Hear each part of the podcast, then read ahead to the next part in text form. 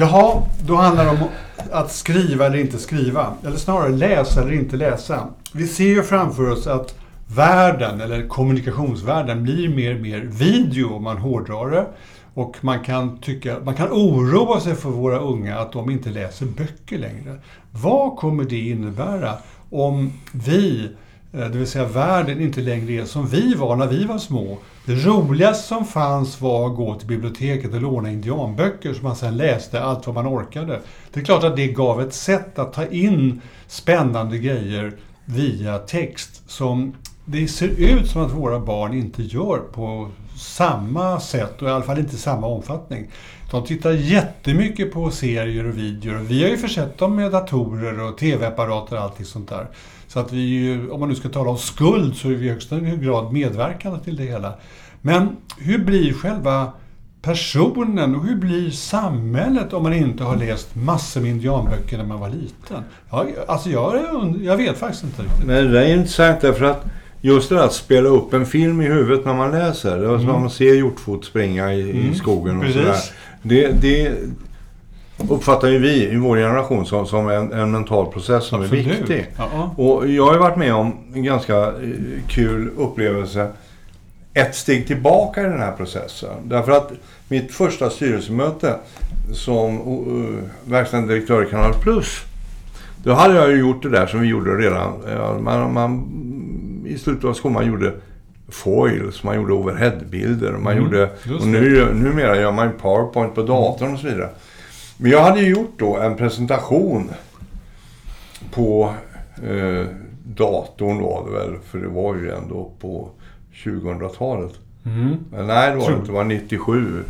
Och, och då säger då den här franska delegationen, tre tunga herrar, mm. starkt då, så var det tre tunga norrmän på andra sidan bordet och så var det den här svensken som var kompromissen mellan dessa stormakter.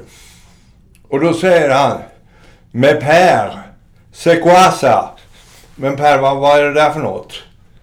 Vad, vad menar du? Att... Tror, då, han fortsätter så här, tror du att vi är barn? Mm-hmm. Du ska inte visa fåniga bilder, utan berätta för oss, för vi fransmän, vi bygger våra egna bilder i huvudet medan du pratar. Aha.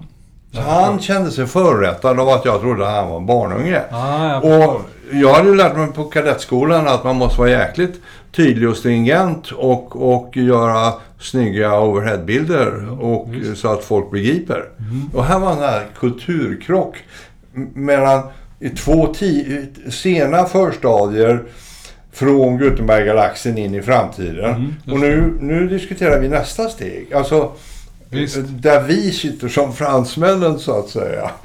Och inför våra ungar. Och undrar, kan det bli något intellektuellt? Kan det bli någon kvalitet av det här när de inte läser?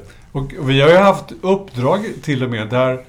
där man fantiserar i alla fall om att de här komplexa sammanhangen som någon uppdragsgivare eller företag har att presentera för sina medarbetare, att det ska helst göras i spelform, därför det är det som unga människor verkligen begriper. Och då blir det liksom fart på intresset. Ja. Så istället för att lämna över en, en handbok för nyanställda så lämnar man över någonting som är liksom en, en film som liknar dataspel. Ja. Därför det, då tar man sig igenom den ordentligt och skaffar sig poäng, poäng på vägen för att man har läst. Och det är kul att du säger det, för att, för att Lena Gissas jobb då, gröna arbetsgivare, de har ju för att få mer intresse för att jobba i land, i land- och skogsbruk, mm. så har de ju gjort små filmer, det är någon byrå nere i Småland som gör, om att köra skotar och skördare, ja, ja, ja. Då är ungefär som att spela dataspel. Ja, ja. Ja. På, baserat på det här amerikanska sättet, man kan romantisera och dramatisera vilket yrke som helst, så blir det långtradarchaufförer, blir ice eh, drivers och så vidare. Och, och det funkar för ungdomarna. De tar till sig det här att, ja, att köra skotar är som att spela dataspel. Men alltså vi måste ju erkänna, det är klart att människan är sån. Det som är bildmässigt och, och färg och rörligt som liknar det vardagliga i livet, det är klart att det drar till sig ögonen. Och kan man, kan man skaffa sig en bild av verkligheten eller till och med lära sig någonting den vägen, så kan man ju mycket väl förstå att det är frestande. Jo, ja, men för, det... att, för att läsandet är ju, vi tycker inte det längre för att vi lärde oss det när vi var sex, men, men det är klart att jag förstår att det är mödosammare. Ja, på ett sätt krävande. Va? Ja. Nej, men jag kommer ihåg det när, när jag konsultade för, för tjugo år sedan kring det här och hade ett stort projekt om rörlig bild mm. för ett medieföretag. Och alltså verkligheten, jag var verkligen framtidsinriktad och berättade allting på alla kanaler och väl när du själv vill och fasen hans moster. Men allt det jag sa är överträffat med råge tjugo år senare. Mer rörlig bild än du hade tänkt dig. Mer rörlig bild. Ja. Mer när du själv vill. Mer, du kan välja vad som helst. Mer, allt finns tillgängligt alltid på alla plattformar. Alla de här catchwordsen som man använde, det är uppfyllt och mer där till, va? Och jag tror att det här gör att ungarna tänker på ett annat sätt. Alltså, jag tänker ju ganska linjärt. Alltså jag börjar på sidan ett och så slutar jag på sidan tre hundra tjugoåtta. Men jag tror att, att moderna ungar tänker tredimensionellt. Jag tror att de tänker, de tänker på ett annat sätt. Det är alltså universum är inte början, mitt och slut, utan det är alltså universum är allting överallt samtidigt. Det är, det är rimligt att det är så. Det, det, man, det man undrar över är ju också hur, eller är, är dessutom hur ser, hur ser de här logiska tankeprocesserna ut? Där jag själv märker att ibland måste jag sätta ner och skriva ner saker för att själv förstå vad jag går och tänker på. Alltså att jag själv skaffar mig en interaktiv process för att begripa saker. Ja. Och, och hur gör man det om man är i den här film, den tredimensionella filmvärlden? Hur ja. bär man sig åt? Alltså, jag, jag skriver ju inte text på samma sätt. Det är ju ditt yrke. Jag ritar ju figurer. Jag ritar ganska komplexa figurer när jag äh, tänker. Mm. Alltså, jag, jag bygger min tankebild mm. ah. så att säga. Och jag kan tänka mig att, att nästa generation har... De har gått ett steg till. De mm. tänker ah. tredimensionell, ah. fyrfärg, rörligt, eh, musiksatt och så vidare. Och verktygen blir, blir enkla, så att säga. Enkla att använda. Ja, de, de blir ju det därför att artificiell intelligens hjälper ju dem att göra mm. det. Och, och, och alltså det, det är ju, hela verktygslådan blir en annan än papper och penna eller, eller tangentbordet på, på, på datorn. Alltså egentligen tror jag det är så här. Det, det, jag, jag inser så här, det är ingen idé att man sitter och säger varför läser inte pojkar indianböcker längre? Därför att man får finna sig i att vi, vår generation, har försett de, de yngre generationerna med tv-apparaterna och dataskärmar och, och, och stridit för den fria ut, uttrycksformen. Och vi ska inte bli som Iran eller, eller islamska skolor och sånt, utan vi ska vara vid, vid, vidöppna för det nya och det nya sättet att ta in information. Det är ju självklarheter för oss. Och, och då, får vi, då måste man liksom acceptera att det blir då lite annorlunda än vad det var när vi själva växte upp och lärde oss hur världen fungerade.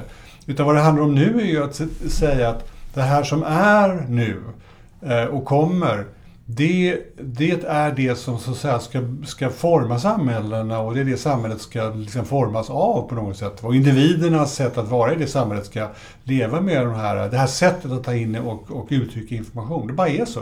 Finns ingen anledning att sitta och klaga över att nej, det, det var bättre förr. Det är väl den gamla fina regeln speed wins. Ja, just. Och, och de har ju verktyg för att göra saker snabbt och, och, och, och flerdimensionellt och, och interaktivt och allting. Och, och, och jag tror att det är, det, det är dit det kommer. Jag har bara en stor vision kvar att, som inte är uppfylld. Och då det där, det där morgonprogrammet när vi jobbar på Ny Teknik, så blev jag intervjuad i det, något morgonprogram. Om, mm. Och då jag sa, nej men en stor tre, tredimensionell opera holografisk på Sergels torg. Mm, just det. Ett allkonstverk. Ja. Det. I framtiden. Det är... Där är vi inte ännu. Ja, så att, är... lite kvar så fram emot. Men, men jag tror faktiskt att jag har ju varit jäkligt konservativ, och jag har till och med varit arg på mina ungar. Den äldre är ju lite kvar i Gutenberg-galaxen, men den yngre, han har ju liksom åkt vidare. Men jag börjar mer och mer. Alltså, du ställde en rolig fråga Jans innan vi börjar här om det svenska I T-undret. Ja.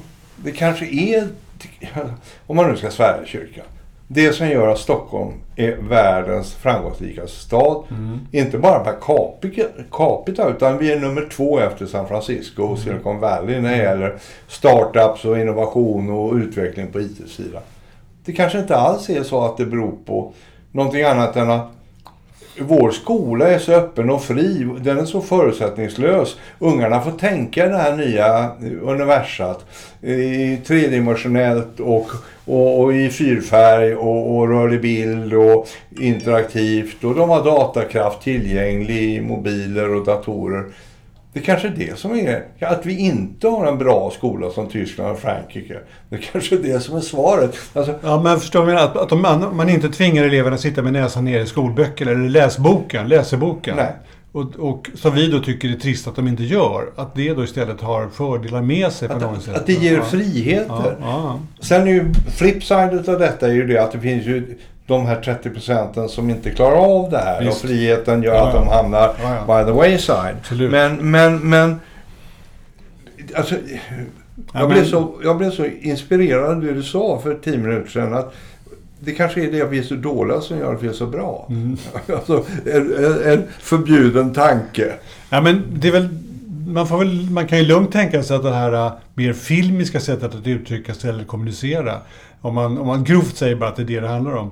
Så det är klart att det finns enorma fördelar i att kunna, om man behärskar det väl, så finns det jättestora fördelar i att kunna det. Alltså om man, om man, om man lämnar filmindustrin eller tv-seriebranschen och sånt där, så kan man ju tänka sig andra. Till exempel det här att vi lär oss tala ordentligt. Att stå rakt upp och ner framför en kamera och säga saker istället för att, istället för att klamra sig fast i PowerPoint-bilder där man försöker förkorta i text vad man ska försöka säga. Ja, och dessutom hålla, hålla, i, hå, alltså, hålla tag i talet, ja. Att lära oss minnesregler, alltså mm. ramser. Precis. Vi ska klara västgötalagen utan till liksom. Ja. Ja. Stora fördelar, och, och det skulle bli, det, alltså de som klarar av det blir ju storslagna människor och, och goda samhällsmedborgare utan att, utan att någonsin kanske skriva någonting. Mm. Problemet är ju det att möjligen är det så att det kräver en viss form av kapacitet i hjärnan för att ja, klara det. det och då kanske det blir sorterverk för människor som är ännu hårdare än det sorterverk vi redan har. Så att, säga, så att det blir mer, ännu mer elitistisk tillvaro. Jag, jag tänkte på det i, igår när sonen kom hem från lumpen och Och så ställer han frågan till middagsbord. Ja, nej men du vet ju det att nu finns svar på alla frågor. Nej, så jag, det visste jag inte. Jo, därför det är, det är en kille som har programmerat. Han, han, han krattar fram alla tänkbara eh, textsträngar som överhuvudtaget går att konstruera med hjälp av ett språk. Och i dessa textsträngar, det vill säga meningar, så finns ju svar på alla frågor som kan ställas, eftersom alla... alla svar redan i förväg skrivna så att säga. Mm, mm. Och då, då tänker jag så här då, korkad som jag är från Gutenberg-galaxen. Jag tänker ju med detta som en linjär sekvens, va? Jag tänker mm. det börjar på A och det slutar på Ö mm. och ser det oändligt långt, va? Mm. Det, det ordföljd efter ordföljd efter ordföljd. Men så förstår jag att Joppan ser det inte alls så. Han ser det som en stor tredimensionell kub där man kan plocka ur alla ja, håll. Och det är naturligtvis så det är lagrat. Det är naturligtvis ja. inte lagrat en jävla lång mening på sexton miljarder ord. Utan det är naturligtvis att alla ord ligger fritt, flytande i den här kuben. Och så plockar man dem ad hoc, va? Man kan hitta dem på något sätt. Man har, ja, och ja, med hjälp av artificiell intelligens sätter man ihop det. Alltså, och då inser jag det att han har lämnat Gutenberg-galaxen. Mm, han är digital native på ja, allvar. Ja, han, för honom är inte det konst... Nu, han verbaliserar ju inte som jag. Det har ju jag gjort. Men, men, han, men han bara tänker instinktivt och beskriver det på ett sätt som jag kan omvandla till den här kuben då.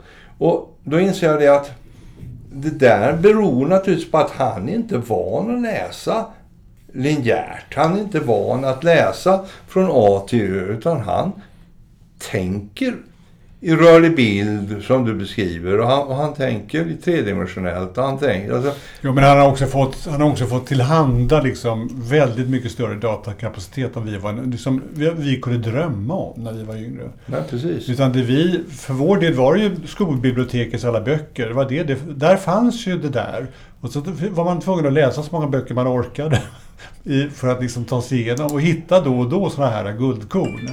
Men han ser ju att det finns liksom väldigt tillgängligt via sökmotorer överallt, hela tiden jämt. Jo, men det finns någonting tråkigt i det också. Därför att, tänkte jag, på, jag var på Hagenbeck på sommaren och man hade tråkigt. Mm. Då gick man in i Fabraxets gamla bibliotek. Ja, just.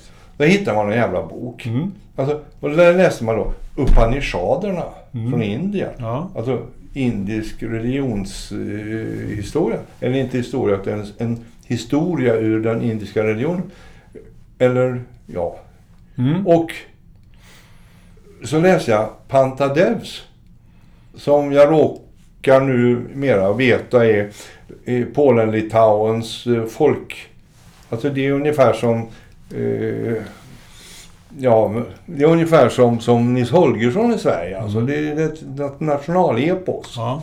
Om någon eh, lågadlig storbonde i, i gränslandet Polen, Litauen och, och så vidare. Det hade jag ju aldrig läst. Nej. Om jag inte hade haft ett fysiskt bibliotek. Jag Visst. går inte in på datorn och söker efter Nej. en konstig bok ifrån Polen. Det gör jag ju inte. Nej. Men då stod den där och så hade jag tråkigt, så tog jag, vad fan det här för någonting? Och så visade det sig att den var väldigt fängslande. Mm. Vilket jag inte visste tolv sekunder tidigare. Och det missar ju de här ungarna. Fast det är inte säkert, därför att mm, jag har svårt att resonera för mig fram till varför det inte är säkert. Men det jag menar är så här, i det här att du överhuvudtaget hittade boken så finns ju ett sökande. Man letar sig fram och man, man behöver liksom någon spänning eller en, en trevlig kväll eller någonting. Och vi vet att i böckerna finns det. Eller var det något som fanns på den tiden. Och det menar jag att det kan man ju tänka sig att Joppe gör på samma sätt. Han letar därför att han har ingen göra den kvällen. Och ramlar in i någonting i den här stora tredimensionella trumman som han vet jo, att där finns det. Jo, men de hamnar väl oftast in i How I Met Your Mother eller någonting annat sånt där ytligt. Ja, men det gjorde jag också. Jag menar, ja. ibland, jag vet på något, något sommarhus jag hade, det var ändå man läste, var ju det gamla, gamla upplagor det bästa. Det höll man på med hela sommaren. Ja, det var jo, jättekul. Jo, det, var ju, det var ju inte så upplyftande kanske, men man läser som sjutton. Egendomliga underhållningshistorier. Det är klart, man läser mycket utan det man skryter om att man läser nu för tiden. Läser man ju som illustrerade klassiker. Ja, det så vågar man ju inte erkänna. Ja, men jag tror, den delen tror jag faktiskt att Joppe-systemet, om vi får kalla det så redan, att det kan fungera ändå. Jag tror att det kan fungera lika bra faktiskt. Ja. Man ramlar in i någonting därför man, man har sökverktygen när man söker, därför att det är ju förutsättning kanske. Man vill ha något mer än det jag har denna eftermiddag, denna kväll eller denna sommardag. Och så börjar jag leta i det där som är inte biblioteket utan mer en digital samling av någonting. Och där börjar jag leta och så hittar jag plötsligt någonting. Och det här var intressant. Jag har läst det nu i fem sekunder. Det verkar rätt kul. Jag fortsätter. Ja, men, men det finns en annan trend som jag tycker är rätt intressant. Det är ju det att eh, det här eh, digitala monstret, mm. han älskar ju helt plötsligt vinylskivor. Ja. Ja. Så jag har ju då i födelsedagspresent anskaffat den min kastade fina vinylspelare ja, med dyr pickup och så vidare. Man får bara damma av dem där. Sop, sopstation för sju mm, år sedan. Eller något sånt. Nu har jag köpt en ny, väsentligt billigare kan jag säga. För att, ja.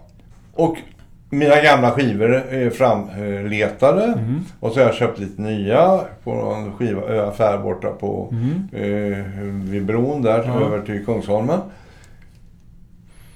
Mm. Kan samma sak uppstå när det gäller böcker? Att helt plötsligt ja, så fan för sig så att ja, det är ju bättre ljud i vinylskivorna, mm. säger han då. Mm. Och så helt plötsligt, nej det är bättre text i den tryckta boken. Mm. Kan det uppstå det också?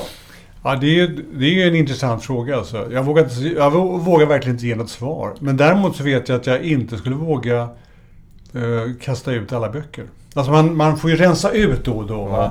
Men det finns en lång rad böcker som jag absolut inte vill slänga. Och det är ju, om man får kalla så, klassikerna eller de som är lite större eller liksom mera de mera kända författarna, de där som är liksom, ska man säga, som varit ens eget liv varit ja. märken på något sätt. Ja, min, min, de behåller man alltså. Ja, men mitt värsta är det, vi har ju bokhyllor precis överallt. Mm. För jag har svårt att kasta böcker. Mm. Så istället, ja men det här var en tom väg, så blev vi Benny mm, och byggde en bokhylla ja, och ja, så ja. fyller man den. Mm, det är så och man så gör. Men mitt stora problem är ju det att jag har ju förmodligen sextio procent av de böcker jag har är sådana att jag vet att jag vill och måste läsa, men som jag inte har läst. Därför att samma vecka som jag köpte den boken så köpte jag ju tre andra och jag hinner inte läsa fyra, veckor, fyra böcker på en vecka. Då blir det tre liggande. Ja, och så blir det tre... Ja, alltså, det är... Jag, jag kom på häromdagen för jag hade sett den här Yellowstone på tv. Jag gillar Kostner. Och det var en jättebra bok skriven utan en kille som heter Sam Morton som heter The Weather Rivers Run North. Som handlar om en del av Amerika och del, del så här, en roman i ja, mitt emellan en roman och en och factual så att säga. Ja. Och ska jag leta fram den nu? För att den, den måste man kunna göra en tv-serie på. Ja. Alltså du vet, alltså vi har så mycket böcker, vi har så mycket böcker så att och så säger man hur mycket dåligt samvete som finns på den här bokhyllan. Ja. Men, men Per, vi får leva med det helt enkelt. Vi får ha den där, de här samlingarna och de här, de här boklådorna eller packlådorna med böcker som man vill kasta, som man bär iväg och som myrorna numera inte vill ha för många av. För de vill inte ha böcker längre. Alltså vi får, vi får ta det bekymret. Det är så. Vi är läsande och vi gillar böcker och vi har skaffat oss för många böcker. Och sen så får man se till att man har, har dem och kastar dem allt eftersom. Men... Men, men, men. Jag tror att vi kommer att spara några, rätt många. Ja. Därför att på något sätt så inbillar man sig att det, det här som du frågar om, det kommer att komma tillbaka. Förr eller senare så står det någon, någon, någon yngre släkting där och undrar, har du den där boken som jag har hört talas om? Ja. Ja, och pappa då... hade ju all, all, alla svenska fyrtiotalister och allting sånt. Mm. Ja, de ligger i lådor i, i Svantes källare. Mm. Jag har en, så att då, den första utgåvan utav camera obscura. Mm. Den... Den, den, här, den här måste man ha. Den tog jag ut ur lådan. Ja, men alltså, det är några sådana där behåller man liksom. Ja, den kommer man alltid behålla. Jag har, jag har behållit min, farf, min farfar, han var apotekare. Mm. Min farfar. Din farfar var också apotekare. Mm. Det var min med. Vad kul att vi säger det. I Uppsala. Ja, min, min var i Lisby och i, i Nyköping. Alltså, han men, dog innan. Men, men han hade ju, det roliga är ju att vi, den här, den här perioden av läsande, den är ju väldigt lång egentligen. Det är klart att hans kemiböcker var ju lite krångligare än mina. Mm. Men ändå var det ju samma sak. Det är ju liksom man öppnar och det är en lång rad tyska benämningar och namn och sådana saker. Och han läste dessutom en hel del på tyska. Medan vi läste på engelska. Mm. Men ändå är det ju liksom samma... ganska träaktig information får man säga. Det är klart att jag var tvungen att behålla de böckerna. Alltså några som jag hittade jo, någonstans. Nej, men det, den där typen av grejer är ju ja. kul att ha va. Ja. Som pappas farmakopé så jag har kvar alla gifter och allting mm. sånt där som de fick lära sig när jag läste läkare. Som jag tyckte var spännande när jag var tolv. Alltså, ja, nej, men, kom, men, men tillbaka till frågan. Alltså, kommer den här vinylvågen mm, just det. Att kunna drabba den, det skrivna ordet också? Ja. Det, alltså, det här att man behåller böcker är väl det att man innerst inne tror och hoppas på det. Ja, jag. men alltså när jag pratade med Jakob och få honom och sätta sig och beta av en tyngre bok, det är en lång men, boll alltså. Men i, ändå om jag då erkänner att det här nya samhället är mer film, filmaktigt än, än läsaktigt mm. så att säga va? Så är, jag måste ärligt erkänna att jag är orolig för en sak. Det är att för mig är att läsa, det är ett väldigt snabbt sätt att ta in komplicerad information. Där är ju ljud och bild väldigt långsamt. Det är inte ja. så precis heller. Utan man får bild, man får en översikt med de här detaljerna i den typen av resonemang som vi för här i det här samtalet. Mer komplicerade samhällsbeskrivningar för att tala om lite mer komplicerade samhällsekonomiska diskussioner, mycket komplicerade att skildra i, i film eller bara på något annat sätt än i text. Det där märks ju redan, för, för den andra sonen som ju läser på universitetet, han säger det att Det är väldigt märkligt det här att de inte ställer större krav på språk mm. i juridiken. Mm. Därför att det enda verktyget i juridiken är ju språket. Ja, precis. Och det är godkänt syftningsfel och, mm, ja, ja. Och, det, och, det, och det är ju farligt. Va? Det är ju, det är ju, det är ju samhällsfarligt. Ja, ja, för att kan man inte skriva stringenta lagar, ja. Då vet ju ingen vad som gäller. Ja, ja. Och, och, och det, det, så där, där tror jag att, att det, finns ett, det finns en hygienfaktor som vi måste, faktiskt måste hålla efter. För du har helt rätt i det. Alltså, den här... När den skrivande skriver om en ingress för femtonde gången mm. och spikar den, mm. då är det ju någonting helt annat Just än den första ingressen han skrev. Just. Och den är precisare, den är mer slående, mm. den är mer engagerande och den sammanfattar mycket mer med färre Just. Ord. Va? Just. Alltså keep it simple, stupid. Alltså, det, det, alltså Hemingways sätt ja. Att skriva. Va? Just. Och det, det ska ju inte mänskligheten gå förlorad, för då, då blir ju allting dialogmanus bara. Ja, men jag undrar om det är så att, du var inne på det själv, jag undrar om det är så att det finns, att det, att det, den här, det som vi, det vi ser pågår just nu, att det innebär ytterligare en samhällsskiktning. Det finns då tio procent som inser det här som vi talar om precis just nu. Och se till att hela tiden låta sig själva och sina barn vara bok, bok och läskunniga. Och se på det sättet att hela tiden till att de också är de som då stiftar lagarna och, och i, håller i de ekonomiska, de, de större ekonomiska samspelen, till de som kan hålla i ett företag och sköta den administrationen som är rätt komplex. Så det finns liksom en elit av läskunniga, så som det var förr i världen. Jo, jo. Och, och, och att den, den skiktningen då blir större, därför att den... den Den delen som orkar se till att ungarna kan läsa och se till att de själva kan läsa, de blir få. De, de kräver då mycket, mycket mer disciplin än vad, vad vi i samhället för övrigt kräver av våra barn och oss själva. Men det är en ganska förfärlig utveckling i så fall. Ja, det, det innebär ju det att, det innebär det liksom att en form av elitifiering ja, av samhället. Ja. Meritokratin blir inte bara att alla har samma startpunkt och så den som springer fortast vinner, utan det blir också det att åttio procent får inte ens gå till startlinjen. Visst. Och, och, och det, alltså jag är ju för mycket gammaldags demokrat för att vilja ha ett sånt samhälle. Nej, men jag samhälle. Säger inte att jag vill, jag bara, nej, nej, det finns en risk. Jo, det finns absolut en risk. Och det, det är ju det vi har pratat om när vi pratar om svenska skolan. Ja. Varför har Socialdemokraterna bestämt sig för att ståndscirkulering och, och, och, och karriärtrappor och, och, och klassresor inte ska förekomma längre? Varför ska vi förstöra?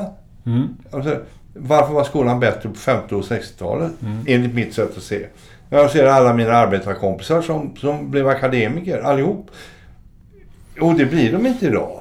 Alltså, nej, men, ja, nej, men det är riktigt. Och då, då inbillar vi oss att, att det här, lär man sig läsa ordentligt i skolan, lär man sig till det en hel del matematik, så, så plötsligt har man en språngbräda vidare i det svenska utbildningssystemet. Ja, så får man en idé som, som ja. Svantes kompis, vars föräldrar jobbar på, på televerkstaden. Mm. Ja, som, ja, Svante skulle vidare till gymnasiet. Ja, då går han vidare till gymnasiet. Mm. Fram med kompisar. Mm. Ja, Svante ska vidare till Handels. Ja, nej, då ska han vidare till Chalmers eftersom han var mer räknekille. Mm. Ja. Ja, och sen sitter han i Paris och chef för Metern. Mm. Han sa, hallå! Han kommer från Helsingborg. Han kommer från extremt icke-privilegierade. För, och så... är han här plötsligt i Paris och chef för Metern. Mm. Alltså det är ju en fantastisk resa. Varför ska inte den vara möjlig ja, i framtiden? Precis. Och det enda han gjorde var att han gjorde läxorna ordentligt. Precis, va? Därför skolsystemet... Och så hade han idéer. Ja. Och det är klart att han var bäst kompis med Svante. Mm. Gjorde att idén var enklare. Precis. För han umgicks och han var på sommarstället med Svante. Och, och, och, och, så, och det var ingen stor intellektuell process. Jag måste utan... Nej, men jag var med Svante och Svante åkte till Göteborg. Då åker jag också till Göteborg. Enkelt, va? Mm. Och, och, och det tror jag är svårare idag än det var på femtio-sextiotalet. Och dilemmat då är att då är vi tillbaka till det här att, att skolan måste väl ändå ge barnen ordentlig läskunskap. Vi hamnar i sån sorts om cirkelresonemang här ja. Som inte riktigt kommer ur själva. Jo, men man måste ha alltså, du måste ju ha språket. Mm. Att du kanske inte måste ha språket som en journalist eller, eller, eller en jurist, men du måste ha språket. Absolut. Så att du kan tillgodogöra dig vad omvärlden håller på med och kan dra slutsatser kring detta. Absolut så. Och för att ha språket på vettigt sätt så måste du kunna läsa. Och jag läste något förfärligt på Twitter häromdagen, nämligen en lärare i åttonde klass som hade fått en in en ny åtta nu va? Mm. I, i höstas.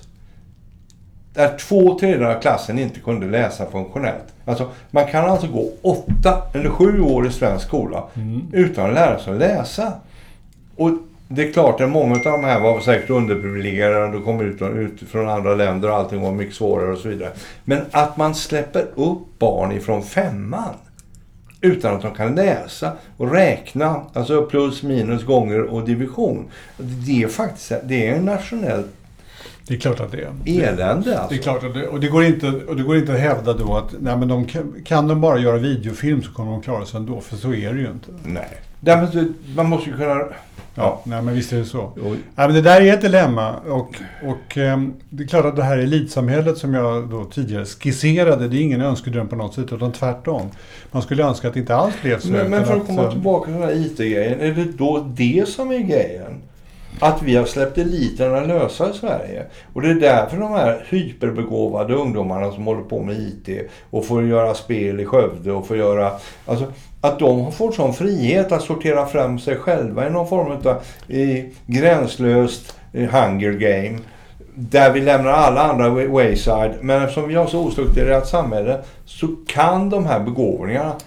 De är fria att springa hur fort de vill. Mm. Och det är de inte i Paris och i Berlin. För så där det... håller folk i tyglarna. Så det blir en sorts djungens lag då? I, ja, just i och Sverige, ur denna djungel ja, så ja, ja. kommer det fram då femton nitton miljardärer. Mm. Och så blir vi arga en del av oss på det mm. och sådär. Alltså, men, mm. men kan det vara så att, att vad vi i Sverige uppfunnit är egentligen djungens lag? Mm. Och, så, det, det, och den baksidan är då att du måste ju också erkänna just baksidan av att det finns en, en rejäl underklass som inte klarar det här. Ja, alltså vi har lämnat eh, en stor del av befolkningen mm. wayside. Och speciellt eftersom vi har då tagit in människor som är underprivilegierade så är det ju ännu fler som Visst. hamnar wayside. Mm. Och det...